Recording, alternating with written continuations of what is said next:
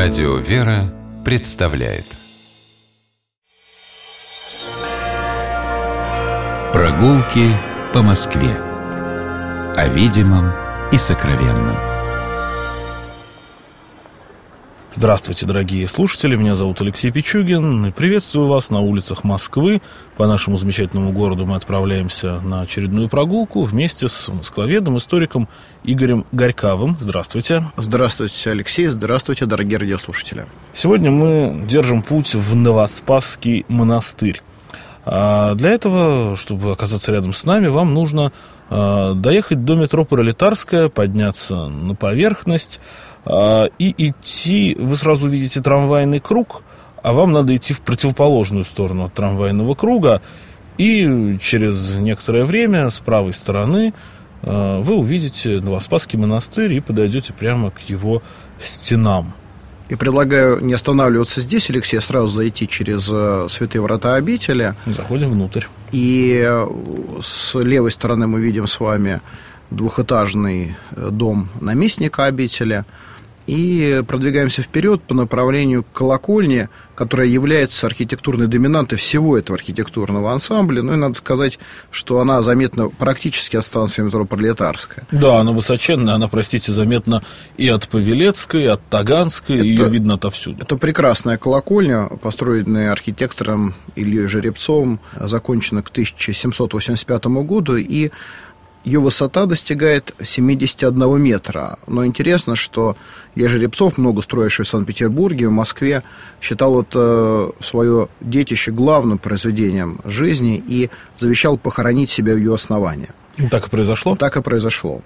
Э, и вот, э, подходя к этой колокольне, я очень советую вам постараться зайти в арку ворот, там, где раньше входили в монастырь паломники, не через, не через проломные новые врата, а вот там, и из этой арки посмотреть теперь на главный храм монастыря Спаса Преображенский собор. Согласитесь, это замечательное зрелище. Ну, вообще стоит, наверное, сразу сказать, что Новоспасский монастырь – это один из немногих московских монастырей, который полностью сохранил свой ансамбль. Безусловно, это так. Э, и более того, это ансамбль, который сам по себе э, заслуживает внимания с точки зрения истории и архитектуры, и искусства.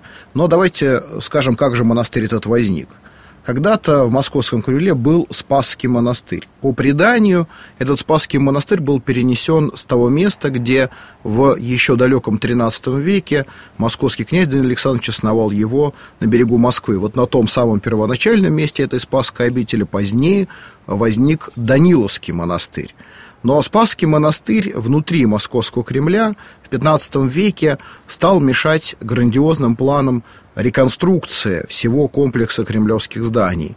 И великий князь Иван III предложил монахам новое место для жительства на Крутицах, на берегу реки Москвы, на холме, откуда открывался великолепный вид на заливные луга. И монахи не только переселились э, на это место, но и получили от великого князя в помощь э, зодчих, которые построили для них новые здания. Прежде всего, каменный Спасо-Преображенский собор, первое здание которого строил итальянский архитектор Оливис Фрязин Новый.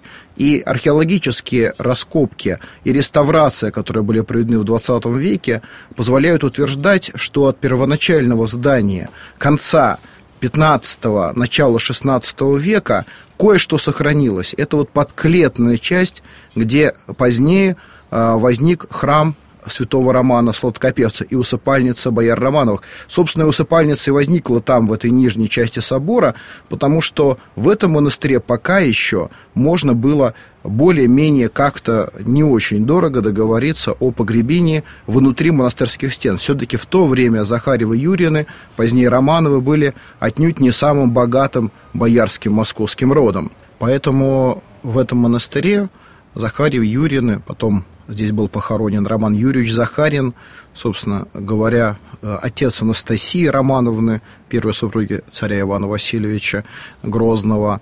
Э, и через это родство Романовы входят в царскую семью, а потом в начале уже 17 века, в 1613 году, Михаил Федорович Романов был на Московское царство.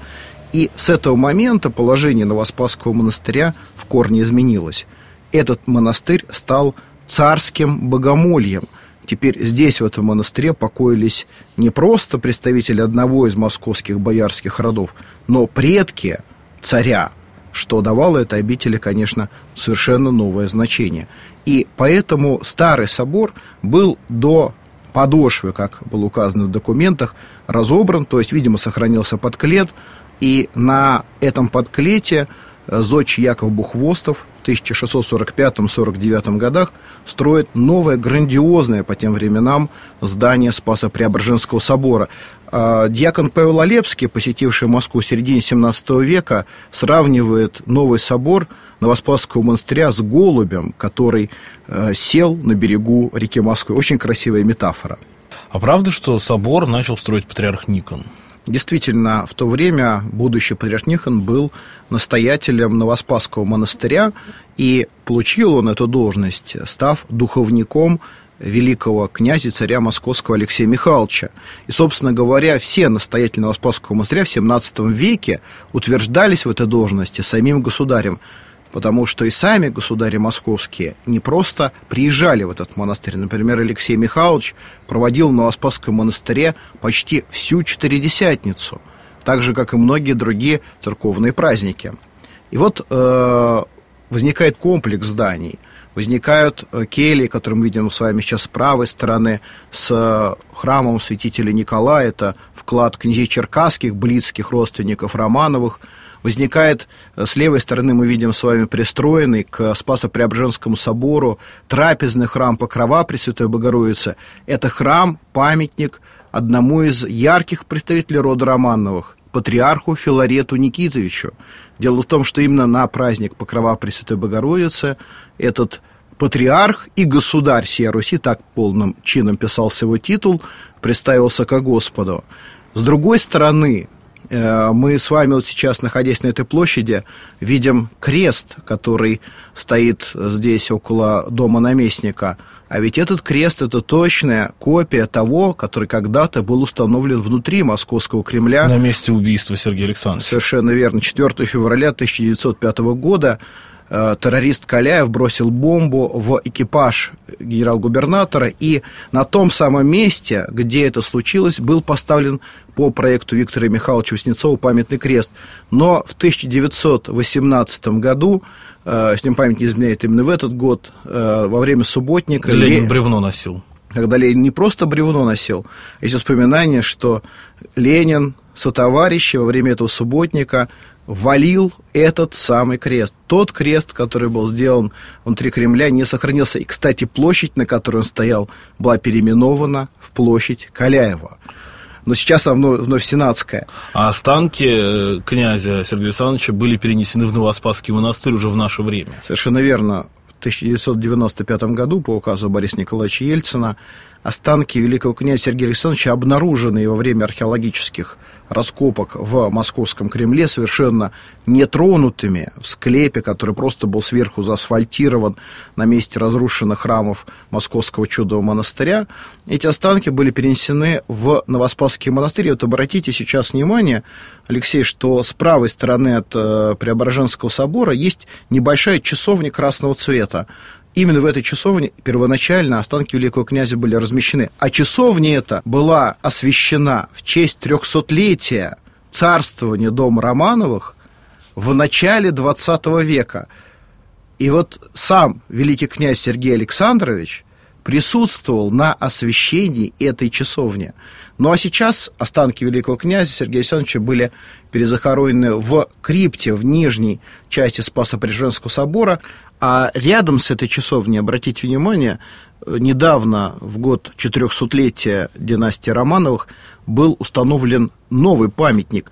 На нем мы видим царя Михаила Федоровича Романова и царя мученика Николая Александровича. А держат они в руках икону Божьей Матери Знамени, которая, как мы знаем, была домашней святыней рода Романовых. Кстати, за Спасо-Преображенским собором находится еще одна церковь.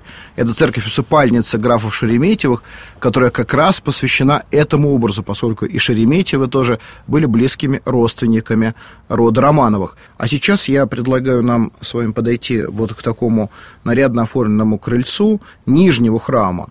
Этот храм был устроен в 1902 году в память об э, посещении Новоспасского монастыря царем Николаем Александровичем и царицей Александрой Федоровной в 1900 году, когда они приехали в эту обитель поклониться могилам своих предков. Над входом мы видим образ спаса нерукотворного образа. Если эти э, врата открыты, то это самый удобный способ попасть в крипту и усыпальницу. Но если они закрыты, то нужно обойти Спасо-Преображенский собор с левой стороны, зайти в лавку и через лавку попасть уже в нижний храм святого Романа Сладкопевца это нужно сделать, мне кажется, потому что усыпальница очень интересна. Хотя, должен сказать, э, подлинные плиты, когда-то находившиеся над захоронениями Романовых и других московских бояр, погребенных здесь, в подклете храма, были в советское время разбиты, разрушены. Более того, на территории Новоспасского монастыря в 18 году возник первый московский концлагерь. И есть воспоминания о том, что заключенных за буквально пайку хлеба принуждали разбивать эти плиты, искать в останках какие-то украшения. Кто-то что-то находил, кто-то нет. К сожалению, этот э, некрополь был практически полностью утрачен, а существующие ныне плиты, воссозданные уже в наше время по сохранившимся фотографиям и зарисовкам. Ну, мы, коль скоро заговорили уже об истории монастыря в 20 веке, в советское время, вы упомянули про концлагерь, наверняка там и расстрелы проводились. Да, и, к сожалению, это место тоже нельзя э, обойти стороной. Нужно э, для того, чтобы посетить этот знаменитый дворик Новоспасского монастыря, обойти собор и зайти со стороны храма э, Знамени Божией Матери иконы. И там вот на маленьком дворике по преданию и приводили в исполнение смертные приговоры. Ну, такое место, в общем-то, особенное, потому что и Таганская пересыльная тюрьма была прямо рядом с Новоспасским монастырем, снесенная, ну, практически там всего пара корпусов осталось. А почему Новоспасский монастырь сохранился полностью. Соседний Симонов монастырь, мы видим уцелевший только ряд стен с несколькими башнями, и все доказил. А вот Новоспасский сохранился, и Новодевичий сохранился. Крутицкое подворье рядом тоже осталось вроде бы почти нетронутым. Но вот просто, когда смотришь на это, удивляешься, что Новоспасский, так выгодно стоящий на берегу Москвы-реки, а, в окружении огромного количества новых зданий, домов, сохранился. Есть фотографии 40-х годов, а, где начинают разбирать стены, которые выходят на Новоспасский пруд.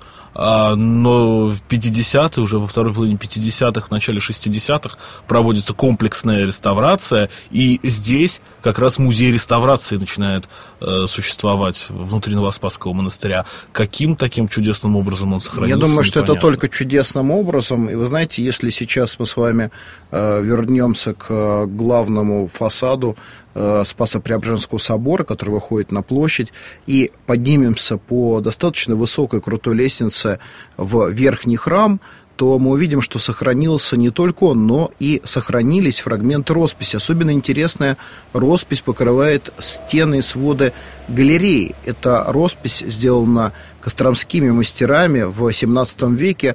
Ее сюжет, если не уникален, то во всяком случае заслуживает внимания. Это древо Исеева, перенесенное в нашу русскую историю. То есть здесь показано, как святой князь Владимир, святая княгиня Ольга поливают древо русской государственности, а плодами этого древа являются святые князья из рода Рюриковичей. И последним из них является как раз, между прочим, царевич Дмитрий. Но э, в этом же э, месте, то есть в этой же галерее находится и новая святыня Москвы. Это икона Всецарица, э, икона, привезенная с Афонской горы, ставшая в 90-е годы прошлого 20 века местом особенного молитвенного предстательства за всех больных онкологическими заболеваниями. Можно еще зайти в сам храм, тоже очень интересный, любопытный. А наша экскурсия сегодня подошла к концу. Я напомню, что гуляли мы по Новоспасскому монастырю вместе с историком-москвоведом Игорем Горьковым. Спасибо большое. Я Алексей Пичугин, мы с вами прощаемся. Любите Москву и гуляйте по ней, наслаждайтесь нашим городом. Всего доброго. Прогулки по Москве. О видимом и сокровенном.